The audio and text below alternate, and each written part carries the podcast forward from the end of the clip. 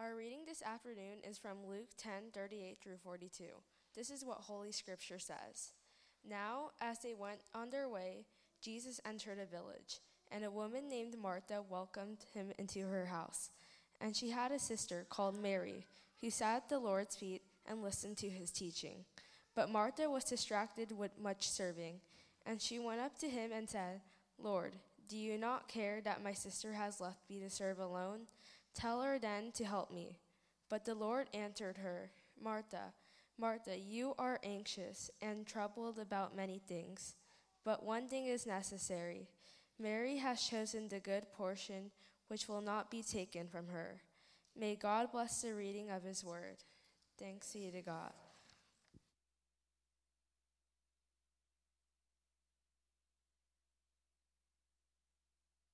Well, good afternoon, everyone. I'm David. I'm one of the pastors here at King's Church, and this afternoon, I want to begin with a couple of questions. Are you distracted? Is your life marked by an inability to focus or concentrate? Do you feel scattered and just feel like being, you're being pulled in many different directions? Do you find yourself constantly checking your phone? If you answered yes to any of those questions, welcome to life in our modern world. There's never been a time where humanity has had such easy access to various forms of entertainment. YouTube, streaming services. I know there's a big competition going on right now with Disney Plus and Apple TV and all these different things, and other distractions such as social media. All we do is have to pick up our smartphones, which instantly unlocks with either our fingerprint and now even our face, and click one app, and voila, let the binge watching begin. In contrast, I still remember the days of the 56K modem. Getting on the internet was no small feat. Kids, you can ask your parents to tell you about what it was like. You would hear the dialing, the strange beeps and noises that sounded like a dying robot, and then you would wait for a web page to load. A sixth of a page would appear, and then another 10 seconds, another sixth would appear. But nowadays, we're instantly and always connected to games, to movies, to sports scores, which leads to more distractions. Apple phones now have the screen time feature, which gives you different statistics on your smartphone usage. And one of the numbers they track is the number of times you pick up your phone in one day. I was shocked to see that on average, I picked up my phone 52 times a day. Now, I don't know if that's a good number or a bad number. You can encourage me afterwards if that's a low number, and you cannot tell me if it's a bad number. Um, but the mere fact that I picked up my phone, probably compulsively, 52 times a day, meant that I was being distracted from whatever I was doing to look at something on my phone. And people are beginning to realize that our culture of distraction is a problem. Because just listen to some of the self help books that have been published in the last five years Focus, The Hidden Driver of Excellence by Daniel Goleman. And not to be outdone by focus, we have Hyperfocus How to Be More Productive in a World of Distraction by Chris Bailey. We have Indistractable how to Control Your Attention and Choose Your Life by Nir Eyal. And we have Deep Work Rules for Focused Success in a Distracted World by Cal Newport. I actually read that book and I found it helpful, though putting it into practice has been a little more challenging. And also by Cal Newport, Digital Minimalism Choosing a Focused Life in a Noisy World. Just, just a survey of these titles gives you a sense that this is this is an issue in our culture.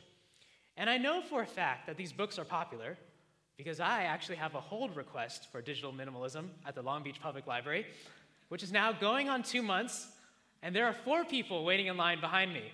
So it's a problem. But what is a distraction really? We can all agree that a viral video on YouTube is a distraction, but what about other things in our life that are not smartphone or internet related? Merriam Webster defines distraction as an object that directs one's attention away from something else. And that's a fine definition, but given the way we typically talk about distractions, I do think something is missing. And what's missing is the idea of importance. Distractions are distractions because they draw our attention not just away from something else, but from what's more important, from something important in our lives. When we check Facebook in the office, which I am guilty of, and I know most of you probably are too, unless it's blocked, we are being distracted from our work, which is more important than what's happening on our Facebook feed. When our minds wander, when our spouse or a significant other is talking to us, we're being distracted from opportunities to build intimacy and relationship with the most important person in our life, which is surely more important than whatever we're thinking about in the moment. So, what should be important in your life? Our priorities in our life are linked to our identities. If you're an Instagram employee who focuses on user experience, you're one of the few people in the world who should be spending a lot of time and a lot of your waking hours on Instagram. If you're a father, your child or children should be a priority in your life. But what if you're a disciple of Christ? What should be most important to someone who follows Jesus? And how should that shift our perspective on what then is a distraction? Our passage today, Luke 38 through 42, addresses these very questions, challenging us, reminding us, encouraging us to choose the good portion, to choose the presence and word of Christ above all the other things in our life that cry out for our attention. Jesus is better. And we are challenged, reminded, and encouraged to choose the good portion by looking at two contrasting ways to live as seen in the action of two sisters, Martha and Mary. Martha shows us one way to live, which is my first point a life distracted by many matters. One way to live is a life distracted by many matters. Turn in your Bibles with me to Luke 10 38 through 42. Luke 10 38 through 42. Luke sets the scene by beginning with now, as they went on their way, Jesus entered a village. Now, last week we learned that Jesus had just finished telling, telling a lawyer or debating with a lawyer the parable of the Good Samaritan and what it means that someone is your neighbor. And we don't know exactly where that took place, but we do know that Jesus is now continuing on his travels, and he arrives at a village. Luke doesn't mention the name of the village, but from the other Gospels, we know that the name of this village is called Bethany.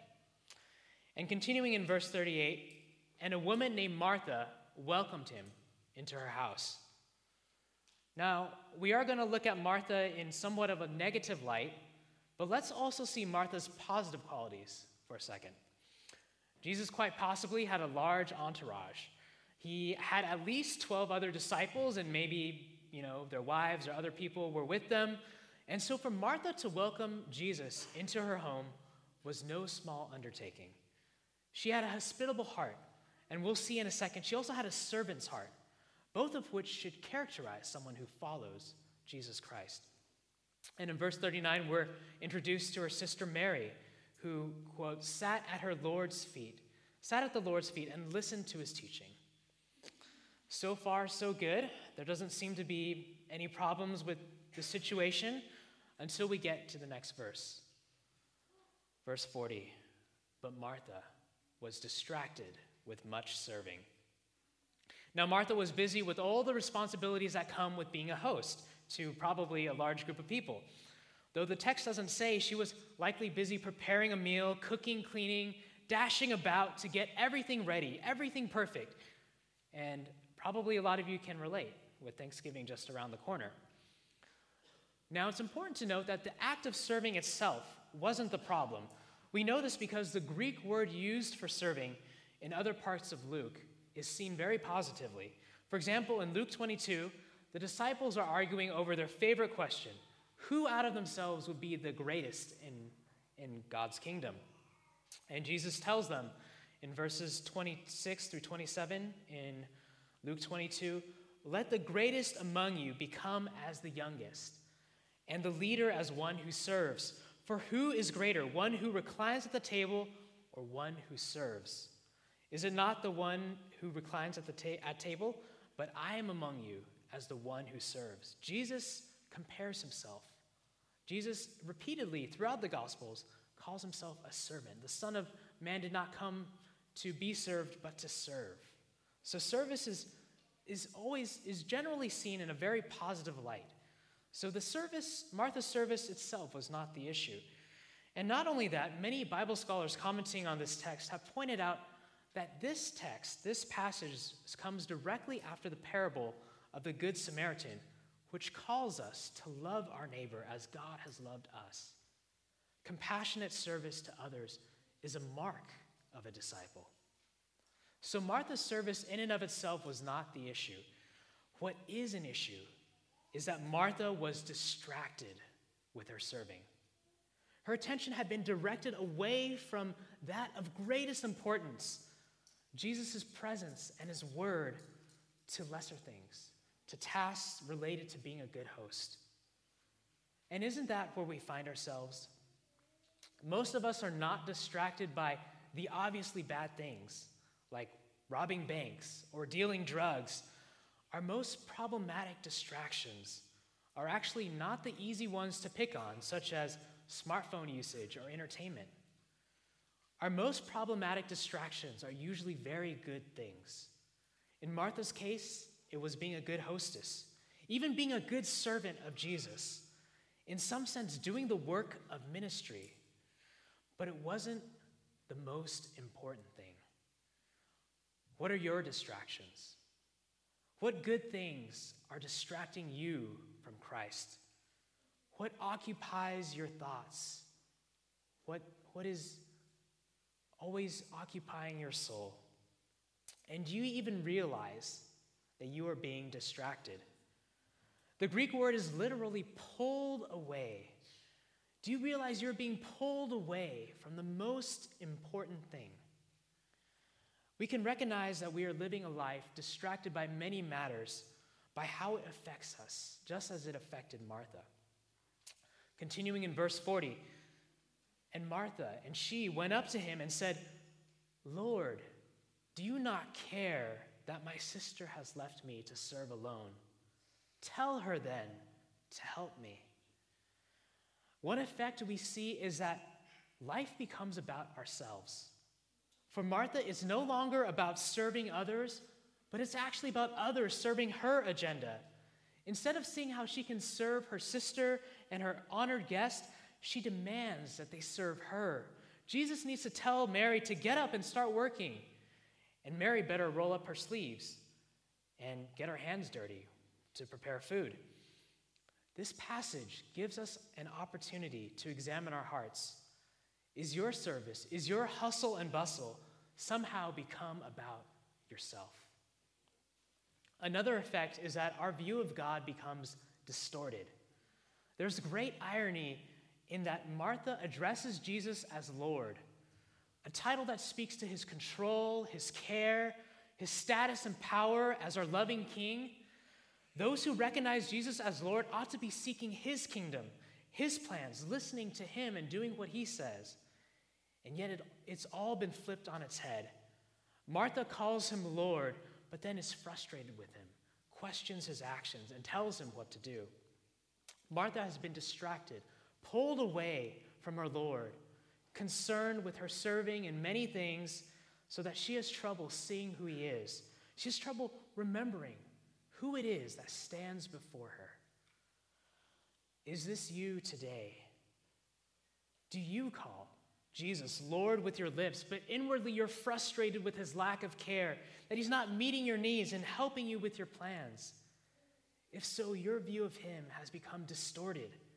You're no longer recognizing that to follow Jesus means that life is not about you.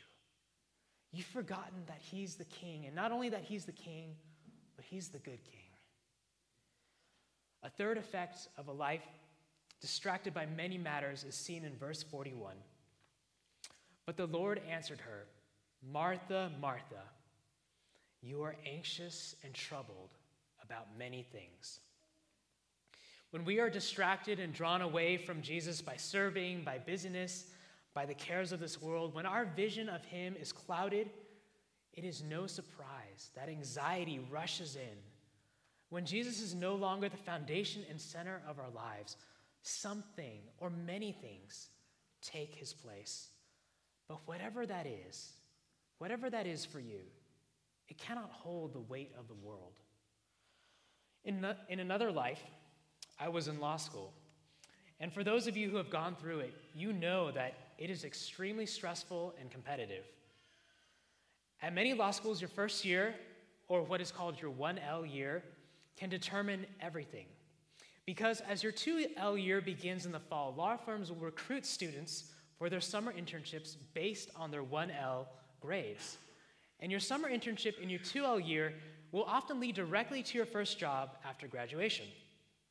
So, in a weird way, your grades don't really matter all that much in your second and third year. That's great if you do well in your first year, but in some ways, it can feel like your fate is sealed if you do poorly. Not only that, law school is extremely expensive, and so if you don't do well, you often won't get that high paying job that will help you pay off your debt. So, in this intense pressure cooker environment where the stakes were extremely high, I saw what it was like when someone other than Jesus had to hold the weight of the world.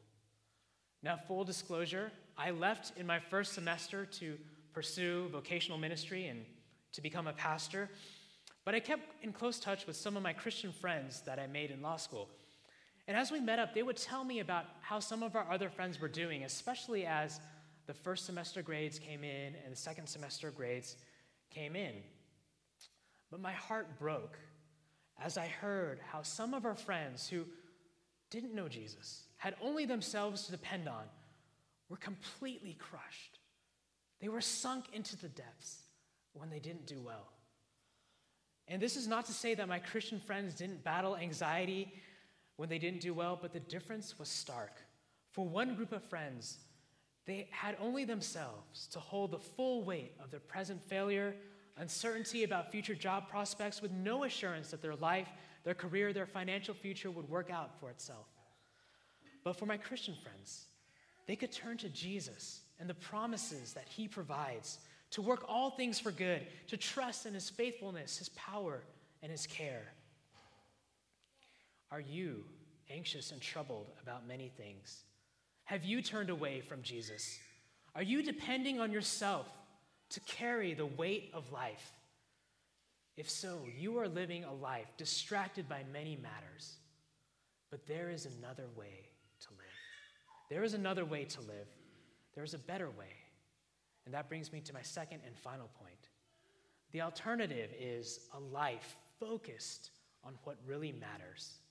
A life focused on what really matters. In verse 41, Jesus gently exposes Martha's heart, a heart distracted by many matters. And in contrast to the many things that she is troubled and anxious about, he tells her in verse 43, verse 42, but one thing is necessary. For a disciple of Christ, for someone who follows Jesus, there's one thing that should capture our attention. One thing that we should focus on that really matters. And what is this one necessary thing? As if, as if anticipating Mary's, Martha's follow up question, he says, Mary has chosen the good portion, which will not be taken away from her. The one necessary thing is also the good portion that Mary has chosen. And what has Mary chosen to do? If you go back up to verse 39, she has chosen to sit at the Lord's feet and to listen to his teaching. There are a thousand different things that can capture our attention every day. A thousand concerns assault us in daily life. Don't you wish someone would just tell you what is most important? What should we focus on? What should be our number one priority? Well, we have it here in our text. It's sitting at Jesus' feet and listening to his teaching. It's sustaining ourselves on his word. This story takes place in a context of a meal, or at least preparing a meal. And Jesus himself says that Mary has chosen the good portion, again, leading us to think of food. I know we have the potluck in just a moment. And is it not fitting that in Deuteronomy 8:3 we are told man does not live by bread alone, but man lives by every word that comes from the mouth of the Lord. Our world today is steeped in materialism. And I don't mean just materialism in the sense of acquiring a lot of stuff, though that's a problem too. The lie of materialism is that what we see before us, the physical, tangible world, is all that is, and that's all that matters. And because of this, we are starving. Our deepest needs are actually spiritual. Our souls are starving.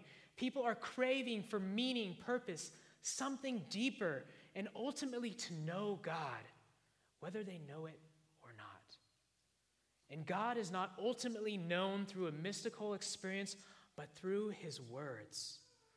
He talks to us, He speaks to us, and He gives us words of life, of goodness, and those words feed our souls.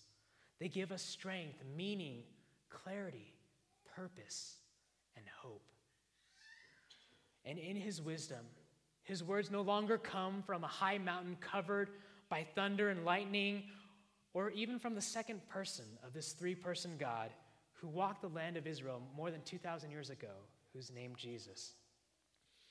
But the wholeness and the fullness of the bread that will sustain us has been written down in the scriptures of the Old and the New Testament. It's in your Bible. Now, reading, but this is ultimately not a, hey, just read your Bible and you're good type of sermon. Reading your Bible is not necessarily the same as listening to Jesus' word, but it's not less. It has to be our starting point. But choosing the good portion, portion, the one thing necessary, is not just Bible reading. We can even turn that act into a distraction, just like Martha did with her serving. To get at the heart of what it means to choose the good portion, we turn to another Old Testament text, which we actually referenced in our call to worship Psalm 73, verses 25 through 26, and also part of verse 28, which says, Whom have I in heaven but you? And there is nothing on earth that I desire beside you. My flesh and my heart may fail, but God is the strength of my heart and my portion forever. But for me, it is good to be near God. Mary not only listened to Jesus' teaching, but she sat at his feet. It was a posture of learning, but also of worship. A heartfelt desire to be near to him, to be in his presence, and to hear his words. The psalmist also has the same desire for God. He recognizes that God is his portion, is his soul satisfaction, and to be near God is goodness itself. To choose the good portion is to be near Jesus, his presence and his word, which are not easily separated. As I mentioned at the beginning, if your identity is a follower of Christ, a disciple of Jesus, this is your priority. This is the one necessary thing that your life needs to be focused on. Will you choose the good and necessary portion? Now, some of you may hear this message and you may think that's too simplistic or that's naive. Focusing on Jesus when there are so many plates to spin, so many balls to juggle, won't actually help me.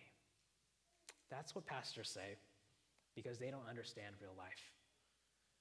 My response to you first is Have you tried it?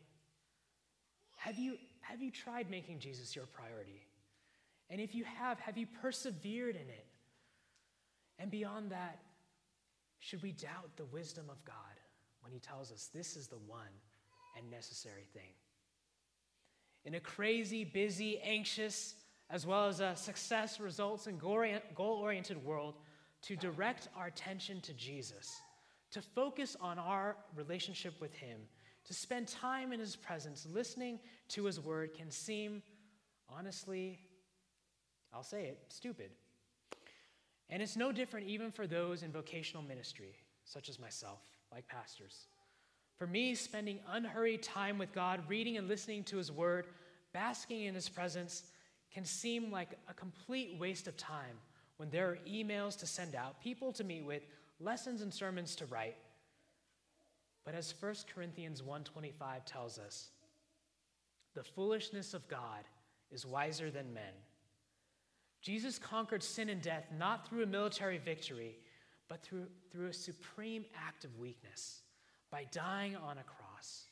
And a life focused on what really matters can transform our hearts from being troubled and anxious to being at peace. So don't despise God's simple solution to what seems like a complicated problem. He calls us to a childlike faith that is wiser than our jaded and worldly outlook on life. He calls us to choose the good portion, to choose Him, our daily bread, our soul's satisfaction that came at great cost through Jesus' death on the cross and his resurrection from the grave. For only through him are we even able to sit at his feet and listen to his words. So the call is to turn from our distractions and focus on Christ as your portion, as your all in all. John Nolland, a Bible scholar, in reflecting on this passage, says it well. Quote, allowed its own way, life in the world with its multiple concerns captures us and causes us to be stressed and fragmented.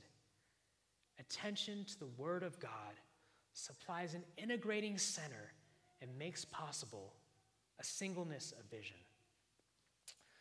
I'll close with this wonderful illustration from John Piper on what it means to have a life focused on what really matters. John Piper says this I have a picture in my mind of the majesty of Christ, like the sun at the center of the solar system of your life. The massive sun, 333,000 times the mass of the earth, holds all the planets in orbit, even little Pluto, 3.6 billion miles away.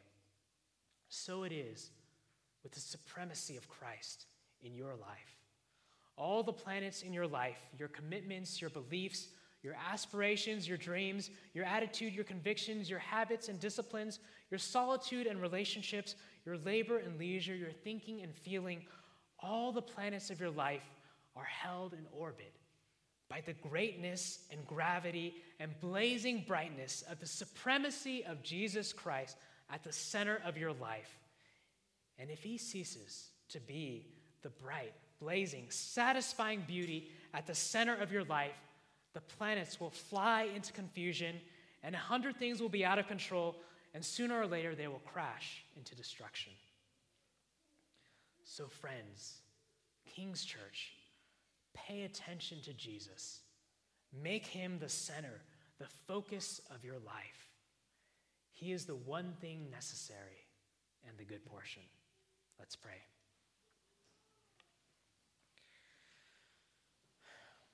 Our Father God, we need you. Apart from you, our lives will fly into confusion. We need you at the center. And we thank you that even if we have been distracted, even if we have turned away from you, even if our planets are spinning out of orbit, you offer grace, you offer forgiveness, through Jesus, we can return to you.